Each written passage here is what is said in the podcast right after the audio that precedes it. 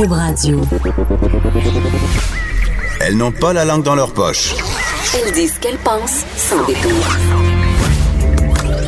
Une heure de remise en question et de réflexion. Geneviève Peterson.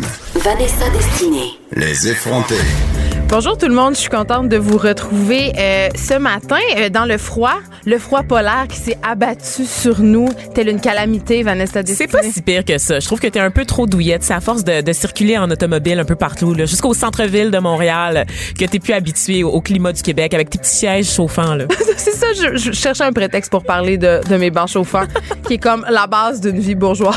Oui, exactement. À quand les sièges chauffants dans le métro, Geneviève? Je le sais pas, mais en m'en venant en auto... Euh, écoute, je, peux pas m'empêcher de te parler de la nouvelle du jour. C'est cette lettre ouverte euh, qu'ont signé près d'une cinquantaine de médecins, OK, parce qu'ils dénoncent le recours trop facile aux médicaments, OK, pour traiter euh, les symptômes, mettons, du TDAH, c'est-à-dire les prescriptions qu'on fait pour les enfants. Et honnêtement, c'est triste, mais j'étais contente de voir ça ce ah matin, qu'il y avait enfin une, une, espèce de, de levée de bouclier, une, des lanceurs d'alerte, parce que moi, ça fait plusieurs années que je vois ça, que ça me préoccupe.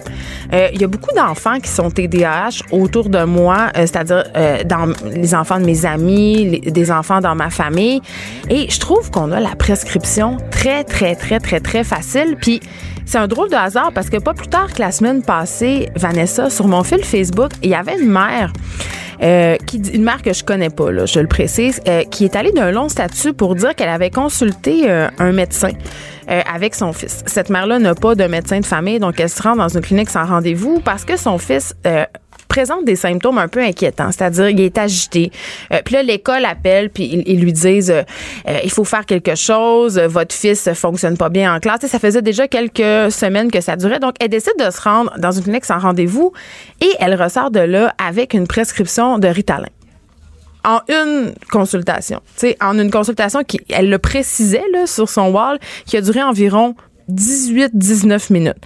Elle n'est pas allée chercher la prescription. Elle l'a pas prise? Non, elle l'a pas prise parce que il eh, eh, y avait quelque chose en elle qui lui disait qu'il fallait qu'elle aille plus loin, euh, qu'elle aille demander euh, justement plus d'aide, voire euh, consulter un, psychiatre ou un psychologue. Puis à la fin de son statut, elle disait mais est-ce que je vais avoir les moyens de faire ça? Parce qu'elle a téléphoné à son CLSC et tout. Et c'est ça que les spécialistes précisent dans la lettre, c'est que les temps d'attente pour avoir accès à des soins psychologiques, à des évaluations aussi psychiatriques pour les enfants. Là, moi je le sais, j'ai voulu voir un, une psychoéducatrice pour ma fille. Il a fallu que j'aille privé.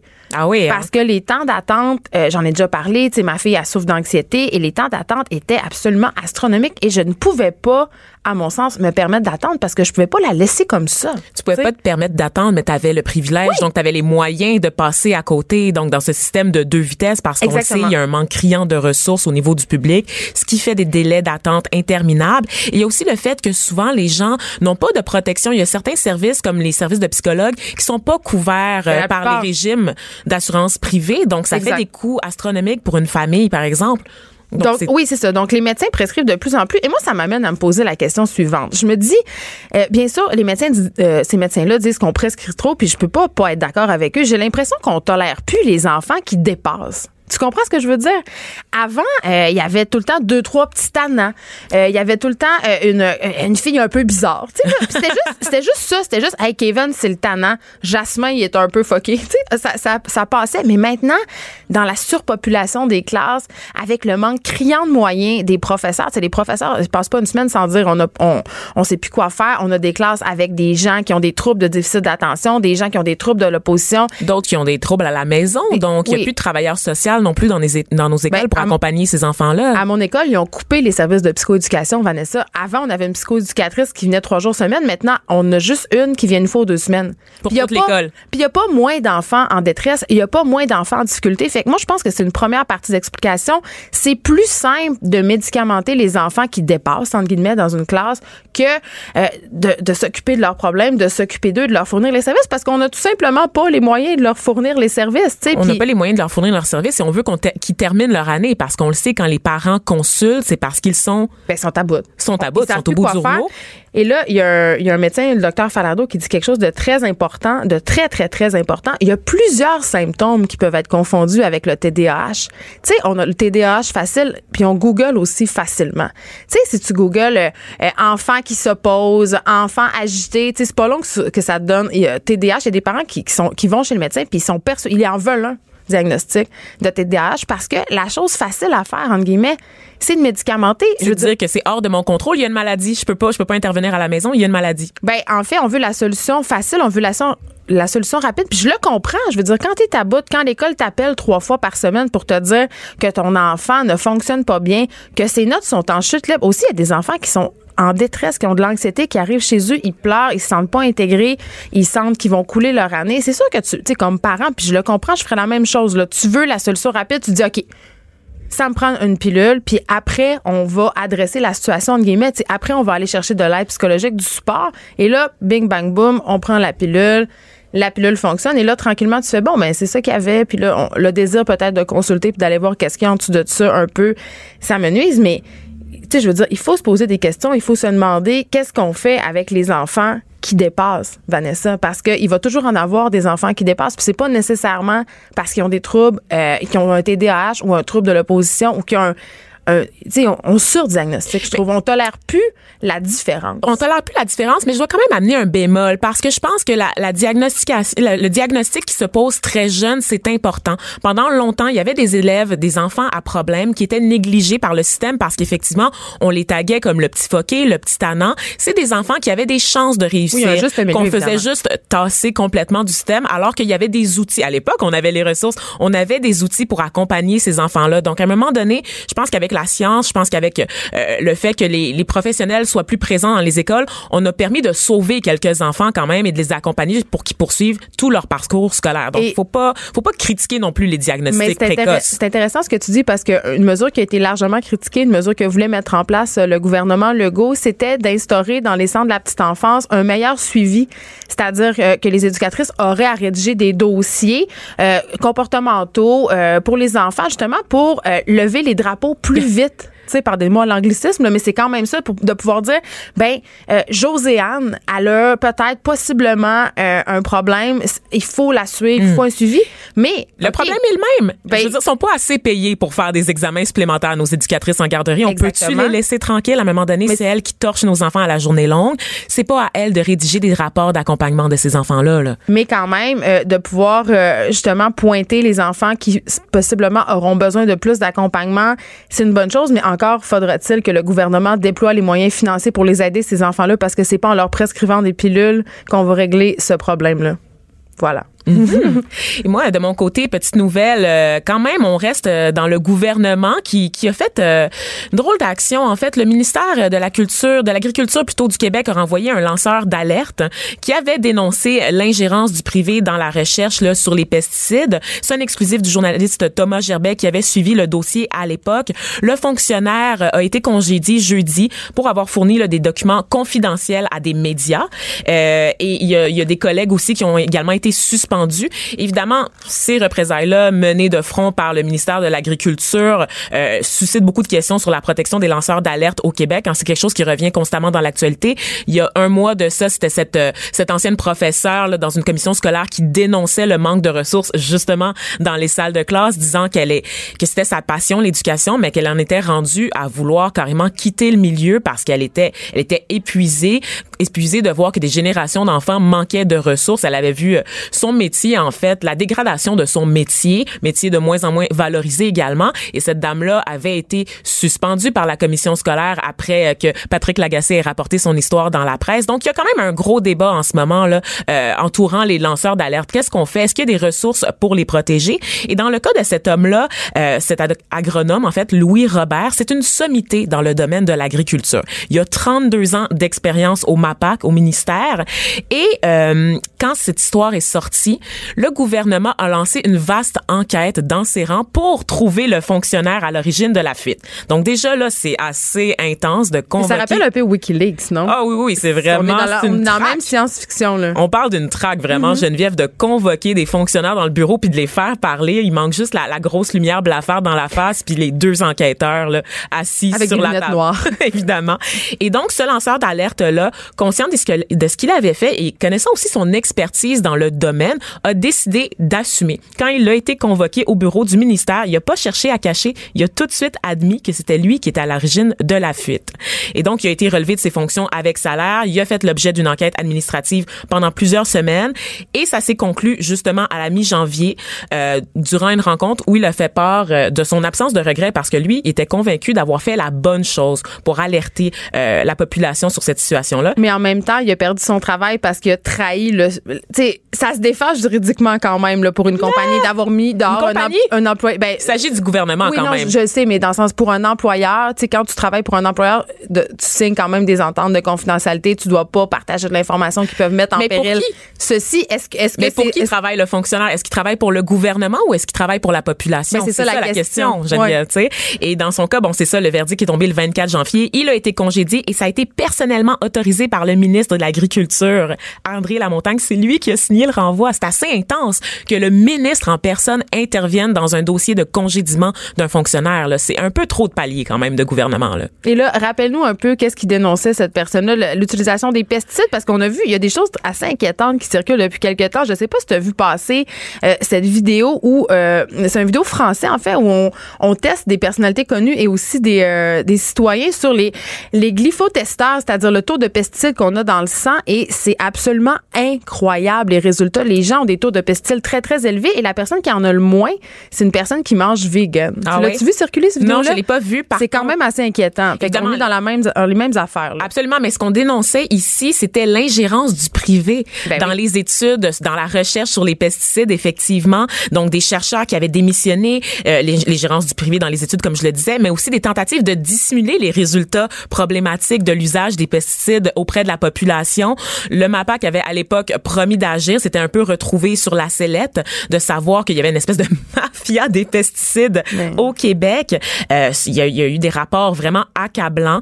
Donc, euh, on, on comprenait en fait que les intérêts publics étaient littéralement gérés par le privé. Et cet homme-là sachant que c'était son devoir de servir la population. En fait, moi, je me porte carrément à la, tu vois j'ai un billet assez évident. Je me porte carrément à la défense de cet homme-là, a choisi d'intervenir pour alerter la population, voyant que le ministère tardait à agir. Mais c'est une façon de faire qui date pas d'hier. Tu sais, ça me fait beaucoup penser à l'histoire du lobby du sucre, par exemple, tu sais, euh, qui, qui a carrément euh, euh, intervenu au- auprès du gouvernement américain dans les années 70 pour que le sucre soit au centre de toute la, la stratégie alimentaire, puis pour que aussi la population se tourne vers le gras, c'est-à-dire démonise le gras.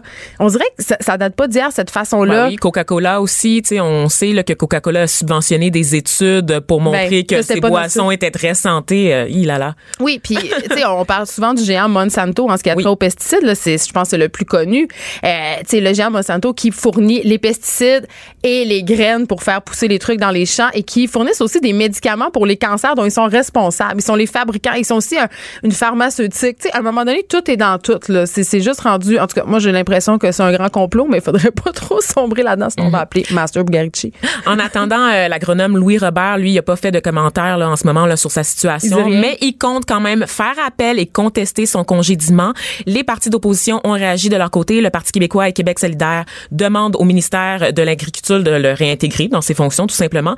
Et de son côté, le Parti libéral du Québec, qui était au pouvoir lorsque la chasse aux lanceurs d'alerte a été lancée, réclame que le ministre, lui, donne des explications et fasse. L'actuel ministre, hein, on se rappelle que c'est la CAQ qui est au pouvoir, que ce soit le ministre euh, qui fasse la lumière sur toute cette histoire, alors que la chasse avait été lancée sous les libéraux. Écoutez, on va, Ben? suivre, on va suivre ce dossier. Ben ouais.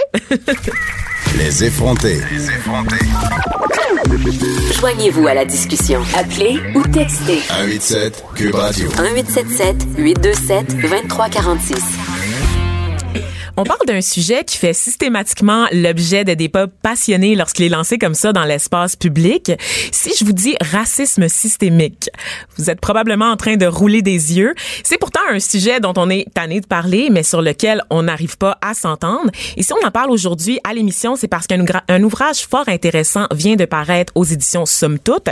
Ça s'appelle 11 bref, bref essais contre le racisme pour une lutte systémique. C'est sous la direction d'Amel Zaza, présidente de la Fondation Parole de femmes, et de Christian Nadeau, professeur en philosophie à l'Université de Montréal. Pour en parler, on reçoit justement Amel Zaza et aussi Fabrice Ville, dont la plume a été mise à contribution dans cet ouvrage. Et là, on a quand même Geneviève Peterson qui est avec nous, notre chère effrontée, mais... Mais j'ai laissé de me taire parce que, en fait, je voulais vous laisser la parole. J'avais trop peur de poser des questions racistes. ça va, puis je trouvais que Vanessa était la, mieux placée pour euh, diriger euh, cette discussion, mais peut-être que je vais ajouter mon petit... Donc, pas peur de poser tes questions, ça va nous faire plaisir. Mais j'ai un ami noir, c'est Vanessa. Oui! Donc aujourd'hui, c'est Geneviève, la minorité visible dans cette salle. pour une fois. Donc cet ouvrage, merci d'être avec nous tous les deux d'abord pour commencer. Euh, on va lancer la question d'entrée de jeu que tout le monde se pose. C'est quoi le racisme systémique? Ah mon Dieu. Petite question comme ça là, pour commencer. C'est léger. Bon, euh, mais en fait, on a fait cet ouvrage. C'est intéressant ce que tu disais tantôt. Euh, comment euh, dès qu'on dit ces gros mots, euh, tout le monde s'énerve. Euh, on a fait cet ouvrage justement dans la perspective d'avoir quelque chose de pédagogique qui explique l'étendue, la complexité du racisme systémique, euh, pour dire que en fait, quand on parle de ça, on n'est pas en train de dire que l'ensemble des Québécois ou toute la société est raciste. C'est absolument pas le propos. Euh, pour rapprocher un peu l'idée, euh, tu sais, le mouvement féministe, euh, quand ils ont qui, quand ils ont commencé à militer dans les années 70, tout ça pour l'égalité entre les femmes et les hommes, ils parlaient de l'imbrication de plusieurs facteurs qui font que il y a un système qui favorise les inégalités entre les hommes et les femmes.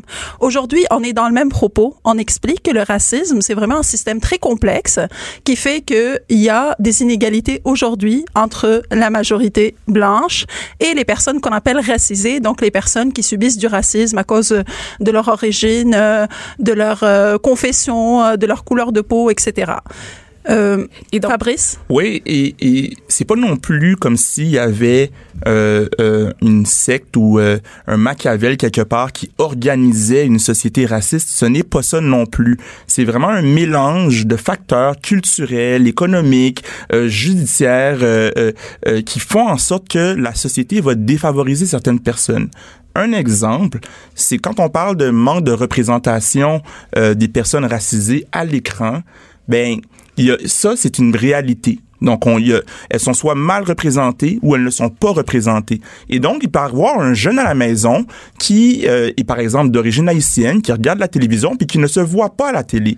Mais pour cette personne-là, ce jeune-là, s'il ne se voit pas, ou encore s'il se voit, puis à chaque fois, ce qu'il voit, c'est un criminel, ça lui donne en fait le reflet qu'il n'est pas valorisé dans la société. Et là, ça a un impact sur son moral, ça a un impact sur son éducation. Donc là, on se rend compte que finalement, par un ensemble de phénomènes, ça, ça, ça préjudicie, ça défavorise certaines personnes. Donc ça, c'est un exemple concret de comment finalement le, le, le racisme systémique opère et il y en aurait tant d'autres aussi.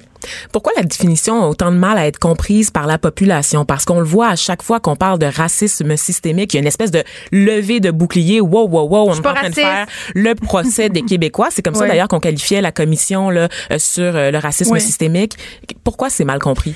Ben, c'est parce que le mot racisme est tellement chargé qu'on veut pas l'entendre. C'est comme si on a, construit l'idée du racisme comme étant un péché capital, alors que ce n'est pas ça. OK, ça, c'est une des choses que je dirais, c'est de comprendre que si on parle de, de, de joke sexiste de mon oncle, on l'accepte. Mais finalement, on va dire une joke raciste, ce mot-là, il est tellement chargé qu'on a de la difficulté à l'accepter. On ne veut pas l'entendre. Moi, je nous inviterais à dire, ben oui, ça existe, le racisme, puis ça veut pas dire qu'on est des grands méchants loups. Ça, c'est une des choses. La deuxième des choses, c'est que le mot systémique, on l'interprète comme étant systématique.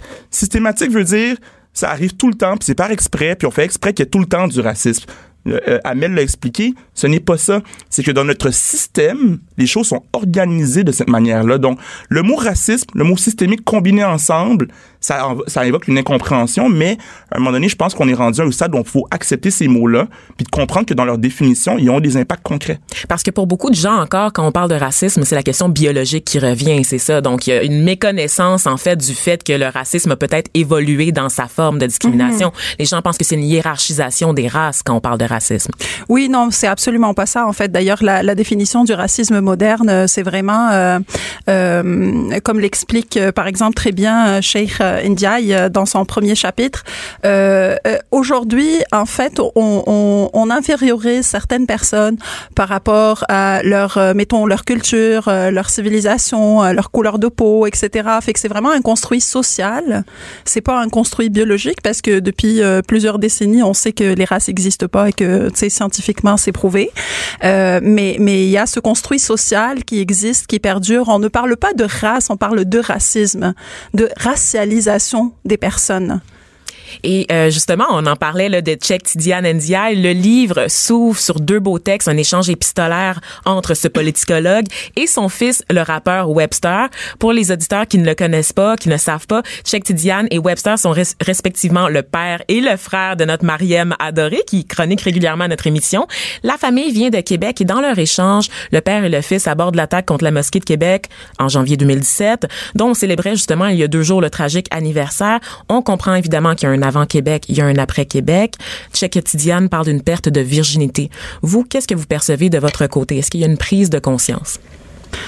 Euh, je sais pas s'il y a une prise de conscience. J'ai l'impression qu'on avance à petits pas et puis des fois on recule parce qu'il y a quand même un discours euh, politique un peu racoleur qui travaille euh, aussi sur cette peur parce que la peur, euh, tu sais, elle alimente des choses, des, des clics, des du vote, etc. Fait que il y, a ça aussi des fois qui nous empêche d'avancer dans cette lutte malheureusement.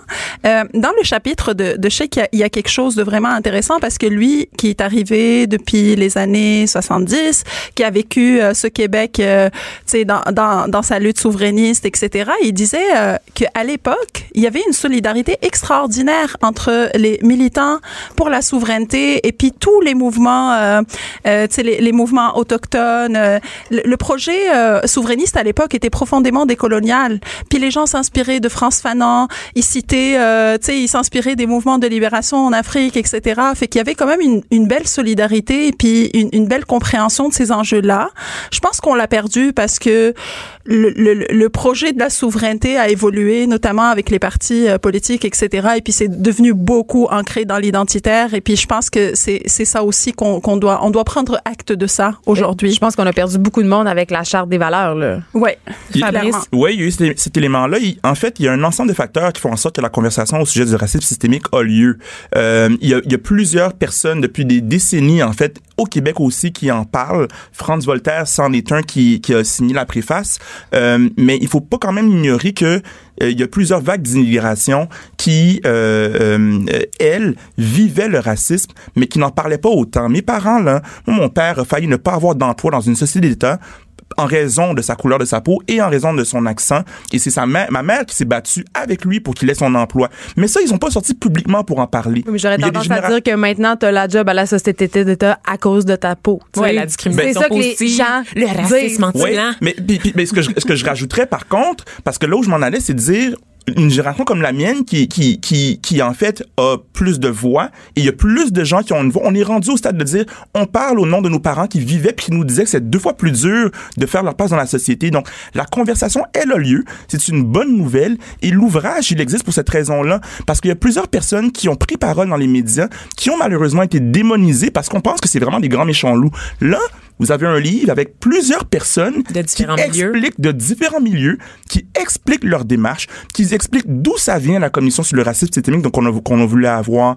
Euh, euh, euh, euh, les, les, enjeux de l'islamophobie, on en parle également. Donc c'est des gens qui sont des citoyens, des citoyennes qui ont pris parole et pour expliquer. Et en lisant le livre, ce serait difficile de voir que vraiment là une confrontation, une tentative de dire que le Québec est, est, est, est méchant. Ce n'est pas ça la conversation qu'on veut avoir. Donc c'est pas moralisateur comme ouvrage du tout. Là. On n'est pas en train de nous Non, dire qu'on est raciste Vraiment, puis qu'on doit arrêter de penser comme on pense, euh, qu'on doit euh, occulter aussi nos origines. C'est pas ça, ce livre-là. Là. Non. Ben, c'est, euh, en fait, c'est, c'est même euh, dans, dans, dans le titre parce qu'on dit euh, 11 brèves essais contre le racisme pour une lutte systémique. Et puis, dans tous les chapitres, on met en, en, en avant, en valeur, des initiatives positives, des luttes individuelles et collectives tous les jours pour contrer le racisme systémique. Donc, c'est, c'est comme une ode à l'espoir aussi, ce livre, pour, pour dire que c'est pas quelque chose d'invincible, là, où qu'on, est incapable de contrer. On est capable de le faire, mais il faut qu'on ait cette discussion d'abord. en rappelant que le Québec est une société accueillante. Par contre, le racisme existe et on veut améliorer les choses. Dans une famille, si les gens sont euh, désavantagés, on va l'adresser. Dans une entreprise, si les gens sont, désavantagés, j'espère qu'on va l'adresser. Est-ce qu'on est capable de le faire dans une société? Moi, je pense que oui. Merci à tous les deux. Écoute, quand on vous regarde, Fabrice, t'es né ici de parents haïtiens, t'as une belle carrière, un beau parcours. Amel, néo-québécoise. On vous regarde tous les deux, on a envie de dire que ça existe pas la discrimination parce que vous êtes tellement deux beaux modèles d'intégration, mais évidemment, on sait que c'est beaucoup plus complexe que ça. Merci à tous les deux. Donc, on rappelle 11 brefs essais contre le racisme pour une lutte systémique, un, livre sous la direction d'Amel Zaza et de Christian Nadeau, paru aux éditions Somme Toute. Merci à tous les deux d'avoir été avec nous. Merci à toi. Merci. Restez branchés. De 9 à 10. Geneviève Peterson. Vanessa Destinée. Les effrontés. Alors hier, j'ai reçu euh, un courriel, The courriel qui angoisse tous les parents en ce début d'année.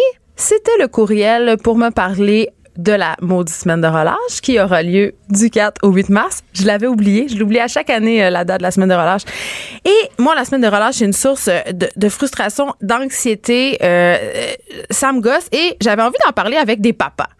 Euh, donc, on, on a aujourd'hui avec nous Benoît Dussault, Allô? euh, qui est notre directeur des couleurs au sac de chips. Je peux te présenter comme ça. Et Stéphane Plante, euh, que vous connaissez, euh, qui chronique régulièrement à l'émission de Dutrisac et qui est euh, producteur de contenu à disque dur. Bonjour les papas. Bonjour. On va s'appeler papa, maman, comme à l'infirmerie. Ah. C'est pas moi. Moi, puis moi? Mais toi, t'as pas d'enfant. Ma tante. T'es, pas Ah, t'es comme notre fée marraine. OK, je suis la, la, la, la ma tante chaude un peu. Là. On Ah va oui. poser des questions ingénues de filles pas d'enfants pour dire, mais voyons, qu'est-ce qu'il y a de si compliqué que ça avec la semaine de relâche? Oui, c'est à mon tour d'être en minorité, c'est ça? hein? Exactement. c'est ça le concept de l'émission aujourd'hui. À chacun sa minorité. Euh, c'est ça. Moi, la semaine de relâche, euh, ben, premièrement, je trouve que c'est un casse-tête. Je sais pas pour vous, les gars, mais euh, tout ferme. Et là, moi, euh, hier, en même temps que ce merveilleux courriel que j'ai reçu, euh, l'éducatrice en garderie de mon fils m'a annoncé qu'elle allait profiter de la semaine de relâche pour prendre des vacances. Donc là, j'aurai pas deux enfants à caser. J'en aurai trois. Parce qu'évidemment, le monde ne s'arrête pas quand c'est la semaine de relâche. On doit continuer à travailler. Ce qui m'amène à me poser la question, mais nous autres, qu'est-ce qu'on faisait? Vous en rappelez-vous, Benoît? Je pense qu'on a joué dans la neige pendant 7 heures de temps. Nos parents étaient où? Il nous laissait une collation sur le bord de la porte, puis il barrait la porte, puis il allait travailler. Quelque chose de même. là. Il me semble qu'avant, on pouvait partir longtemps jouer. Personne s'en faisait. Il n'y avait pas d'Internet, c'était facile. Puis oui, on gelait des bouts des doigts, mais maintenant, on revenait manger, puis, puis c'est tout. Là, tu Moi, j'ai un souvenir de neige qui rentre dans Ouais, les c'est ça. interstices de ma... Ouais. de- moi, je dis une là, tu sens plus ta peau. Là. Oui. C'est ça. C'était ça, ma semaine de relâche. Oui. On passait toute Bon. la semaine dehors. On jouait dehors, il n'y avait pas d'activité planifiée, j'avais pas de service de garderie, tout ça. Non, je jouais dehors, je regardais si mes amis étaient sortis.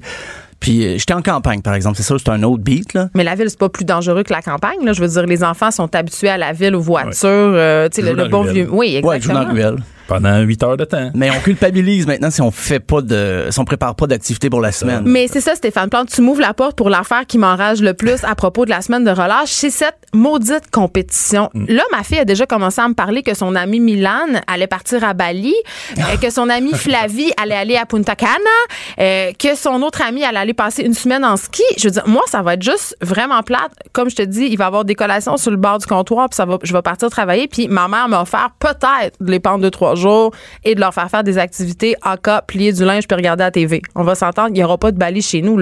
Est-ce qu'il y a une compétition entre les parents par rapport, et aussi entre les enfants par rapport à la semaine de relâche, Stéphane? Ben, les médias sociaux encouragent ça un petit peu quand ça arrive. Là, tu vois les parents qui mettent des photos de plage avec leurs enfants, puis tu te dis, oh non, mon, mon fils il est sa PS4 depuis euh, 9 heures ce matin. Euh, Qu'est-ce que je fais là? Bon, euh, je mets une photo drôle aussi pour montrer que sa semaine de relâche, hein, c'est pas rien. Mais c'est- les médias sociaux encouragent ou exacerbent ce sentiment-là de Hey, moi aussi, il faut que je fasse de quoi avec mes enfants, j'ai rien prévu. Puis chaque fin de semaine de relâche, je me dis l'année prochaine, là. L'année prochaine, là, je vais programmer quelque chose, là. Et là, quelque part vers le 22 mai, j'oublie ça. Et l'autre semaine de relâche, je reviens l'année d'après et j'ai complètement oublié que j'avais des plans, peut-être. On est devant la même détresse à chaque année. Moi-même, je me suis dit, ah, moi, moi, moi, ma- mon sentiment de culpabilité, il est pas devant les jeux vidéo parce que je me dis, j'ai joué beaucoup aux, aux jeux vidéo puis j'ai pas trop mal fini. Moi, c'est devant les activités culturelles, Benoît Dussault. Je me dis, ah, je vais les amener au musée. Ouais. On va découvrir des affaires. Je vais leur parler de culture. On va lire des livres. On va s'asseoir au coin du feu puis on va faire la lecture en famille. On va passer une belle journée à jouer aux jeux de société en pyjama. Mais la vérité, là, c'est qu'au bout de 15 minutes, mes deux filles se chicanent, se tirent les cheveux. Mon fils pleure parce qu'il a faim.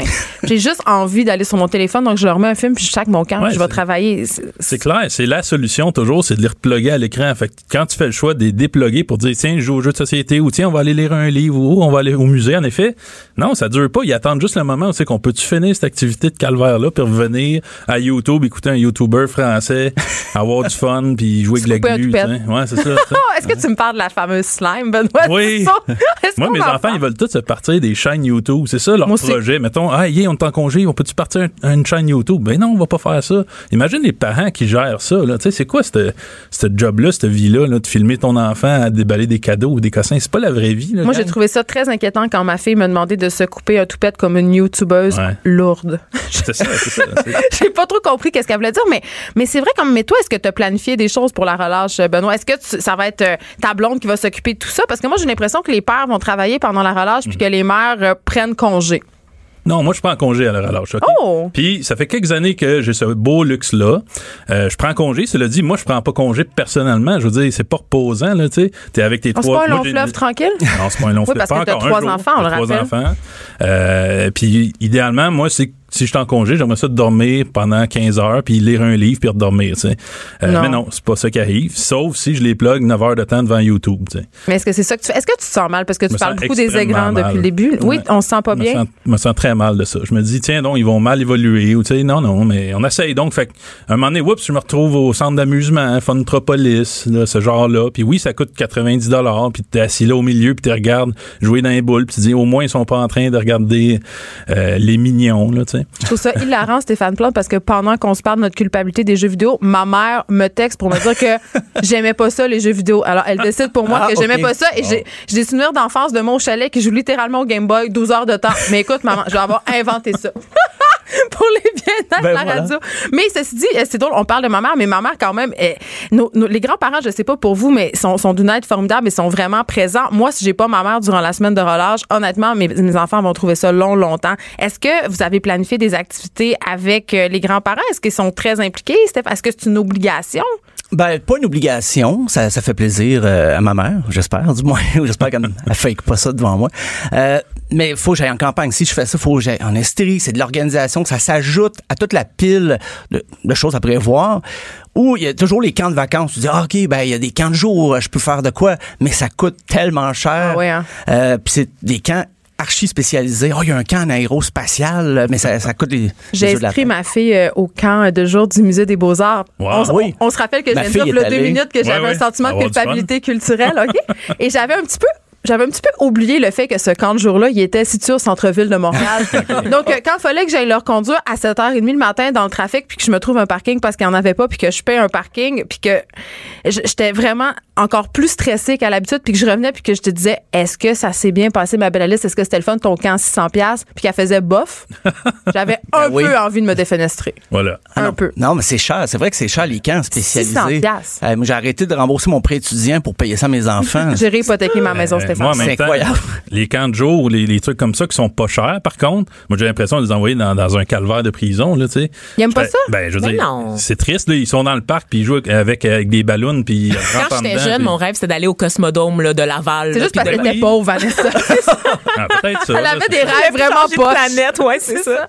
Moi, j'allais le chercher, puis il était dans le gymnase, où il n'y a pas de fenêtre, puis il tournait en rond, là, tu sais. Oh, mais là, t'avais choisi un camp de jour vraiment pas, je Ben, parce que tu là. l'as économisé. Là. Moi, j'avais choisi la grosse affaire. Ah toi, c'est cool, la 600 Le camp d'art Ben oui, contemporain. il est super fancy, c'est cool. Moi, non, j'ai choisi le camp dans le centre-sud, qui est, qui est normal, puis en effet, c'était un peu triste. On les salue. Il faut que tu te prennes d'avance parce que c'est souvent ces camps-là qui restent, les camps moins chers, mais les enfants jouent au mouchoir à terre pendant 8 C'est le heures. fun de jouer au mouchoir. C'est le fun, mais à un moment donné, il faut Ou le parachute, là. Tu sais, le parachute. Oui, ah. sait. Ça, c'est le fun, ça. Mais c'est souvent ces camps-là. Puis si Il faut quasiment que tu réserves une place au camp en même temps que tu réserves le CPE. Non, non, faut que tu réserves là, là. Moi, je, Oh là, oui, faut que c'est tu déjà réserves en ce plein. moment. Et attends, les gens font la file la veille et j'ai vu des mères presque en venir au point, là.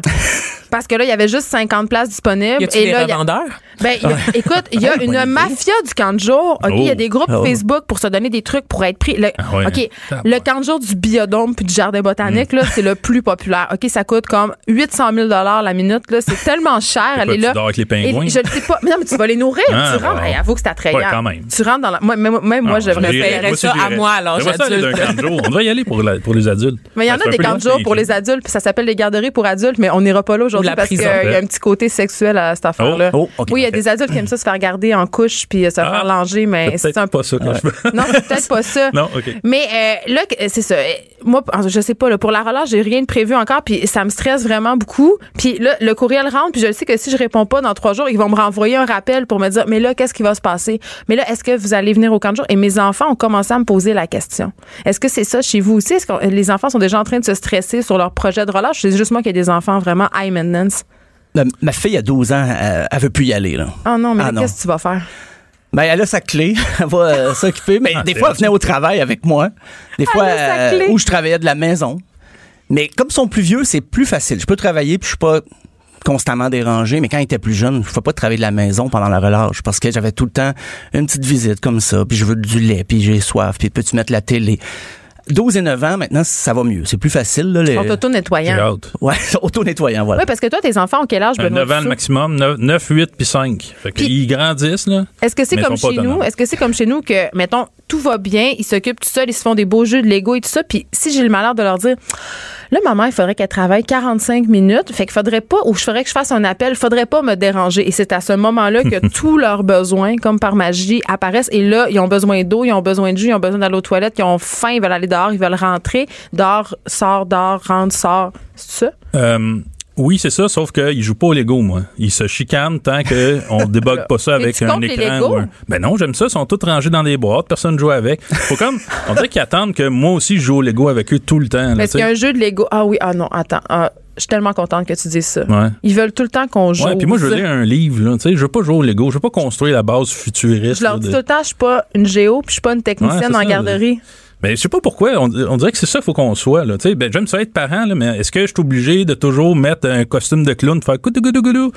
On a des choses à faire. On est parents, mais on a d'autres choses à Ben, faire, comme la vaisselle, le lavage, Voilà. le ménage. C'est ça, plier du linge, c'est super important. Hey, on emplit-tu du linge Ben à oui, trois ben enfants? certain. je fais juste Je ça. m'endors le soir des fois en pliant du linge, tellement je fais ça tard. Puis, je veux dire, ils, ils comprennent pas cette charge-là. C'est comme faudrait, un- faudrait qu'ils qu'ils le fassent. euh, Faudrait parler la- de charge mentale fille, avec vos euh, enfants. ben Ben, oui, moi, j'en ouais. parle avec ma fille de 12 ans et euh, c'est, elle, elle m'aide désormais avec le lavage. Ben, et maintenant, elle a des tâches. Et elle, elle m'est arrivée la semaine passée, puis elle dit J'aimerais ça être payée pour mes tâches. Voilà. Excusez, pardon? Ben, une allocation, Geneviève, tu t'avais pas ça quand tu sortais les poubelles chez vous? Son allocation, c'est avoir le droit de vivre dans ma maison, puis de manger dans mon garde-manger, puis de porter des vêtements. Ben oui. J'estime qu'en retour de tout ce que je paye, Wow! elle doit torcher minimalement. Je veux juste dire que j'ai grandi dans la pauvreté et même moi, j'avais une allocation pour sortir les Ah ouais? poubelles. Je- en tout cas, C'est pas tout le monde qui a des bonnes valeurs avec ça.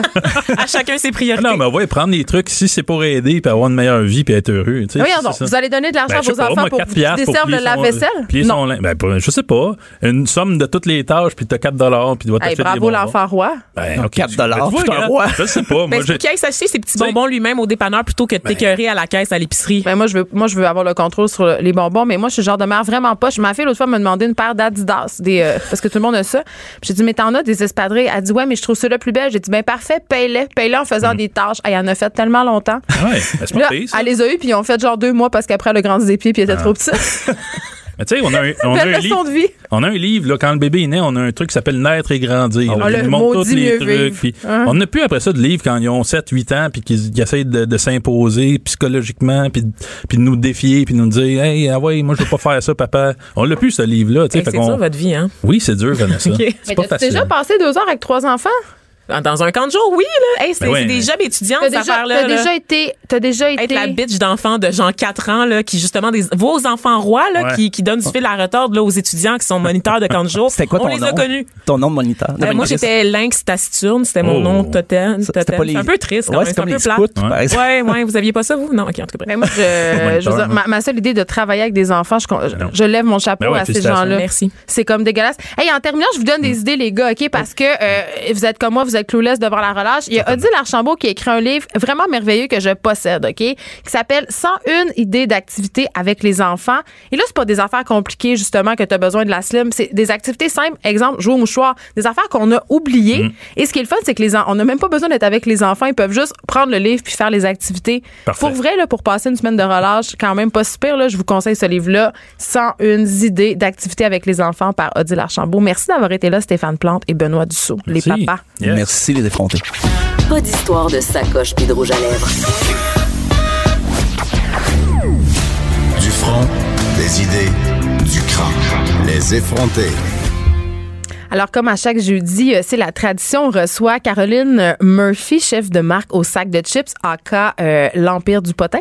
Je suis toujours, Oh, oh. je suis toujours très contente de t'avoir parce que tu nous surprends. On voit à chaque semaine que je suis désespérée puis que dans le fond, euh, je suis une bête de potin. je Ben, connais absolument tout. T'as déjà utilisé le mot vortex. Je pense que c'était ça. T'as été aspiré. J'ai clairement des, j'ai un vide que je cherche à combler en consommant des potins et des chips. On est là pour ça, hein? L'essentiel pour tout le Donc, monde. qu'est-ce qui s'est passé dans la sphère potinesque Caroline Murphy cette semaine? Ben là, écoute, ça a tellement patiné sur mon premier sujet que je, ne suis- je suis certaine que vous en avez déjà parlé, notre Céline Dion nationale. Mais là, elle a fait les manchettes pour plus d'une raison, vous le savez. Ah, bravo! Parce que c'est une grosse semaine, c'est la semaine de la mode à Paris. Elle est arrivée tout feu tout flamme, euh, de, de nouveaux euh, brillants ajouts, de nouveaux kits. Mais la première question, c'était est-ce qu'elle est en couple avec euh, son danseur Pépé? Elle, Son nom, c'est Pépé. Son nom, c'est Pépé. elle- elle dit que non. Elle dit que non. Bon, évidemment, Geneviève déjà au courant. Euh, mais oui, elle dit que non. En fait, euh, tu sais, Céline, comment elle manie les mots. Alors, elle a dit... Ça dure pas très bien. franchement. Juste Donc- quand c'est chanté, ça va. C'est vrai. T'es que kayak! Ça, ça, ça coule mieux quand on chante. Non, mais elle a dit, oui, il y a un autre homme dans ma vie, mais ce n'est pas l'homme de ma vie. Hein? un Voyez-vous? peu chiant. Voyez-vous la Hey, on dirait le père Foura. Comment Céline? Oui, d'ailleurs, Comment elle va a la garoché petite main euh, en plâtre de René? Est-ce qu'on a des nouvelles de la petite main en plâtre? Eh Ben, j'en ai pas eu cette semaine, mais C'est quoi la petite main en plate de René, Vanessa? Non, Geneviève, tu connais. pas la... Non, je le sais, c'est pas vrai, mais nos auditeurs le savent peut-être pas, là, comment jouer le jeu. OK, bon, je comprends. Veux-tu l'expliquer, Caroline? Ben, je peux, la ben oui, je peux vous l'expliquer. Ben, c'est que, évidemment, parce que qu'est-ce Tout le monde le plus sait. normal que ça?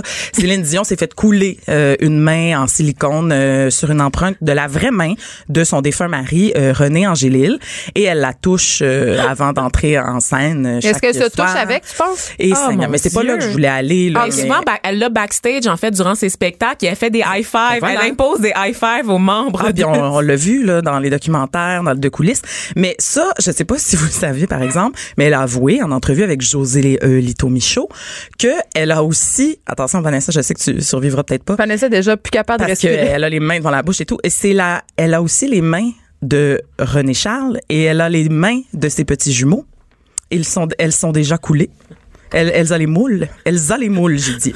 Elle a les moules des mains de ses. Non, mais je vous jure, elle l'a dit. Elle l'a dit. Fait que, ouais, mais si, tu sais, on touche du bois, mais s'il arrivait quelque chose, elle a, elle a les mains. Elle a fait cas, une viande froide des mains elle de ses une- enfants. de. Oui, c'est ça l'affaire, c'est que c'est des, des petites mains. Là. Mais tout ça, elle, ben, Moi, je pense c'est- elle que- vit pas dans le déni. Le summum de l'excentricité, c'est quand elle va commencer à se promener en public avec, Avec ses propres Oui, mains. Comme, comme Karl Lagerfeld avec son petit chat choupette qu'il a tout le temps en main ou les Ah. chihuahuas dans les sacoches. Elle, ça va être la main de René ou de Qui René Charles. Qui, genre, dépasse, qui dépasse de son Louis Vuitton. mais écoute, Céline qui est rendue une égérie de style, Caroline, mais qui a quand même été beaucoup critiquée pour son poids. On a vu ça circuler sur les médias sociaux. Les gens parlent de sa minceur extrême et elle leur a répondu. Ah oui, je, je, je dirais plus qu'elle qu'elle a été bouliée. Là, je veux dire, Ouais, ça ouais. n'arrêtait plus. Et euh, oui, elle a, elle a répondu carrément, j'aime mon poids. Et surtout, je ne veux pas en parler. Donc, si, attends, je vais vous le dire exactement. Ne prenez pas de photos si ça vous plaît pas. Si ça vous plaît, ben, tant mieux et laissez-moi tranquille. Ben, je trouve qu'elle fait bien. Ben, moi, je trouve que le, dit, hein? le teen shaming, c'est pas mieux que le fat shaming. Ben, à un moment donné. Céline a toujours eu une silhouette filiforme, puis je pense pas qu'elle a des troubles alimentaires. En tout cas, son, si elle en a, euh, c'est son affaire. Puis, euh, Ben, juste, c'est ça. Puis même si elle en avait, je pense pas que des commentaires comme euh, mon va Dieu, la- va vont manger. l'aider. C'est ça. Je- je- non, Il y a ça quelqu'un qui a dit, euh, ça me fait beaucoup faire rire, quelqu'un qui a dit sur les médias sociaux que Maman Dion devrait lui faire une coupe de petits pâtés. Ah. J'ai trouvé ça hilarant. C'est parfait. c'est, c'est presque pas paternaliste, on aime ça. Ensuite, Ariana Grande, Oh! la chanteuse. Est-ce que vous avez vu son nouveau tatouage circuler? Non, hey, pour une fois. Alors, elle s'est fait tatouer euh, en symbole japonais dans la Ah. paume de sa main. Déjà, ça va pas, là, Ça des symboles. Est-ce que Jean Héroldi a dit que ça c'était non? Contravention de style, les symboles japonais? Ben écoute, faudrait peut-être lui demander. Mais ce qui est encore plus drôle, c'est que non seulement elle a des, des tatous en japonais dans la paume de la main, mais c'est que c'était supposé vouloir dire Seven Rings, qui est sa nouvelle chanson. Mais quelqu'un lui a dit que, en fait, ça veut dire. Il y a un typo. Je, je peux pas. Il y a un typo. Il n'y a pas une faute dans son tatou. Non pour seulement vrai. il y a une faute, mais la faute fait que ça signifie maintenant barbecue. Oui. Mais j'aime mieux ça. Ben- c'est bien plus intéressant de se faire tatouer au barbecue qu'une chanson insignifiante dont on n'entendra plus parler dans trois ans. là. Exactement, c'est Hey, beaucoup plus barbecue, drôle. comment On va toujours aimer le barbecue. Est-ce qu'on va toujours aimer Seven Rings d'Ariana Grande? Je pense On- pas. Je pense pas. Non, Passion barbecue. Ah ouais, elle est allée vers quelque chose d'intemporel sans le savoir. Mais l'affaire, c'est que quand, elle- quand les gens ont commencé à lui signaler massivement sur Instagram, elle a commencé par répondre en étant bonne joueuse et elle a dit que ben se faire tatouer à l'intérieur de la main, ça fait vraiment mal. Donc en fait, elle a juste arrêté à mi-chemin son tatouage puis elle était supposée le reprendre. Donc là, il manquait comme une barre où euh, je ne suis pas la professionnelle de la typographie japonaise, mais il manquait quelque chose qui fait que ça aurait finalement voulu dire Seven Rings. Mais Évidemment, là- tous les internautes parlent japonais. ben oui, c'est ça. Mais elle a finalement effacé sa photo sur Instagram de son tatou. Donc, moi, je pense Hey, que ça, on tout fait ça. pas ça, Caroline. Non. d'accord? Effacer des posts, c'est... Ben, elle n'a rien assumé. permanent comme les tatouages. Mais, mais je pense que c'est parce qu'elle s'est fait pogner, là, Ariana, là, puis elle le savait pas, puis là, elle est gênée. Elle a eu l'air d'une grosse niaiseuse. Ben. C'est une grande niaiseuse. La pognez-vous? Ariana Grande. Alors, je vais, je vais, je vais tout de suite enchaîner avec euh, mon prochain potin, Drake, euh, notre fameux rapper de Toronto. Hey, je le connais pas vraiment. Là. Je Moi non plus, J'ai essayé de vous citer. Moi, Ben oui, tout ce que je sais, c'est ben, que les jeunes l'aiment puis il fait des chansons off-beat. Des fois, j'essaie de l'aimer pour me penser jeune puis je le mets dans mon auto puis au bout de cinq minutes, je fais, hey, j'aime pas ça. mais c'est clair.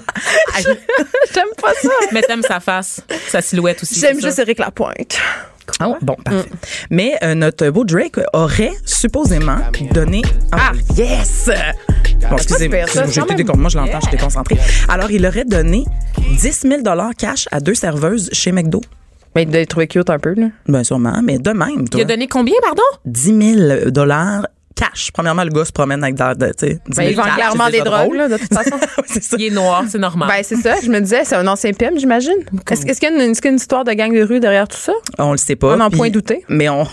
OK, il y a sûrement un peut-être. gun aussi avec lui. tu sais. Seigneur. Il aurait pu. Mais il y avait un bodyguard.